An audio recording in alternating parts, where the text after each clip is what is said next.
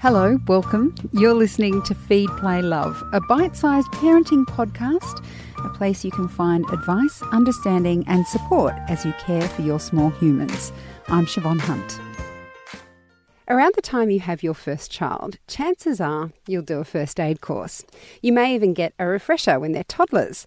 But would you send your child to a first aid class while they're still in primary school? Mary Dawes is the founder of First Aid for You.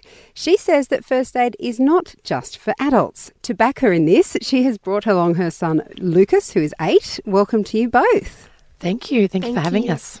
Mary, why are you so passionate about teaching kids first aid? I obviously started teaching adults and then I've had three children and I've just seen as they've gotten older, they want to learn and they're very excited to learn, which is so nice compared to sometimes having adults in the room who need to be there.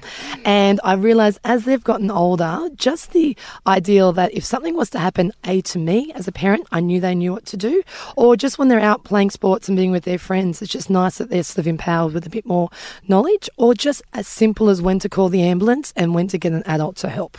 Okay, so what ages do you train? We actually have a program for either preschool children, so we've taught as little as three up to five, and then we definitely have a program that's really focused from five to 12 years.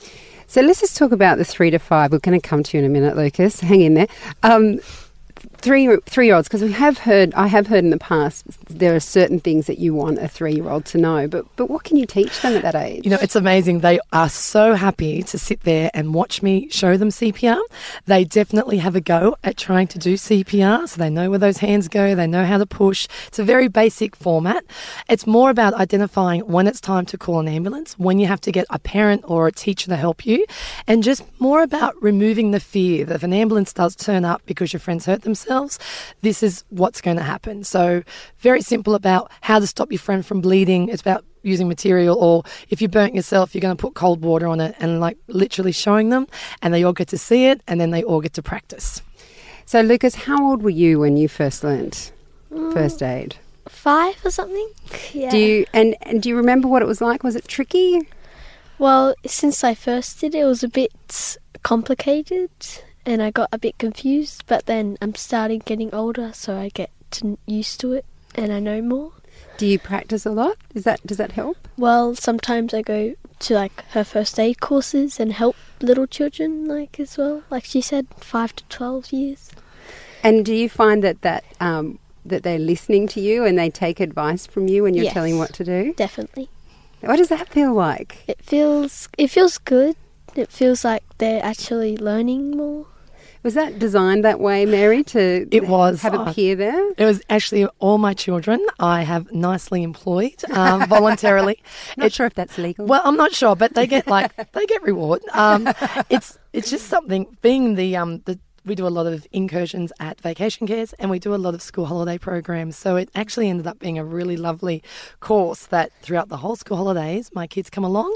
And I know that once they know, they've been sitting there and they actually love to teach the other kids. And the other kids really respond to them because they're the same age, they understand the same wording, they understand what they're doing. And once those boys put those uniforms on, they're like, I got this. Um, so they're, they're good. Um, Mary, does the course differ from what you would teach adults, apart from the fact that the kids are probably listening a bit more intently? It's very practical, which I do like to do anyway with my normal first aid courses. But I think the greatest thing about the course, it's one hour. That's as long as I have to make sure I engage them. And it's straight to the point. It's really the only difference is perhaps the wording I use and like the eh, you know, the over the over attention to yeah, your brains are falling out and they love that. So it's probably a little bit more dramatic and there's definitely a lot more hands on and everything's colourful and it's a lot of fun. And probably more the difference is the references we make. So our biggest one is, you know, if your nose is bleeding, you need to talk like a minion. Or if you're trying to do what do we do? If we're trying to do the recovery position, you're gonna make your friend Dab. dab. Um, yeah. so it's it's I keeping it, it. quite relevant to um to the kids that we have. And Lucas, how do you feel? I know that once I've done a first aid course, I felt a little bit um, more confident in the world, Yeah. knowing that if something went wrong, I'd be able to know what to do. Do you Yeah. feel the same way? Yes, I do. I feel very confident. What if something were to happen to mum? Do you think you'd stay calm enough? I don't know. it's a bit hard when it's your mum, isn't it? yeah. But you've got the basics anyway. And the fact is, as well, with first aid, of what I've learnt, and I'd be curious to know if you feel the same way, Mary, that you're. It's one of those skills that you are you are better off refreshing. Like oh, that's that's a good thing for. It's one of those lessons that I hope you never ever actually have to use. So with all the children, we empower them to be you're an amazing first aid superhero now, but I really hope you never actually have to learn and do what I've actually taught you. But certainly, and we do actually have a lot of repeat children come back and we do different activities each time. So it's something that you could never, you don't just do it once. I think as your children get older, they have other injuries you didn't even know existed. so it's something you constantly do refresh. And, and the kids actually do enjoy it and they get to go home with certificates and they prove to the world they know it. But they definitely also come back, um, you know, year after year or a couple of years as they get older. And so, do you also teach adults? I certainly do. Yes, Yeah, I do. still so I still teach the adults who have got their first children. Uh, I certainly teach the educators, and then now we also teach the children mainly in those childcare centres or vacation cares. Or we've been very lucky to um, sort of been filling up in clubs who are running them as school holiday programs. So it's been great. Oh, fantastic. Well, Mary, Lucas, thank you so much for coming in. Thank, you Thank very you. much. That was Mary Dawes, founder of First Aid for You and her son Lucas. For more information, check out the link to her website in the description of this Feed Play Love episode. Feed Play Love is a babyology podcast produced by Elise Cooper and presented by me, Siobhan Hunt. You can get in touch, we'd love to hear from you.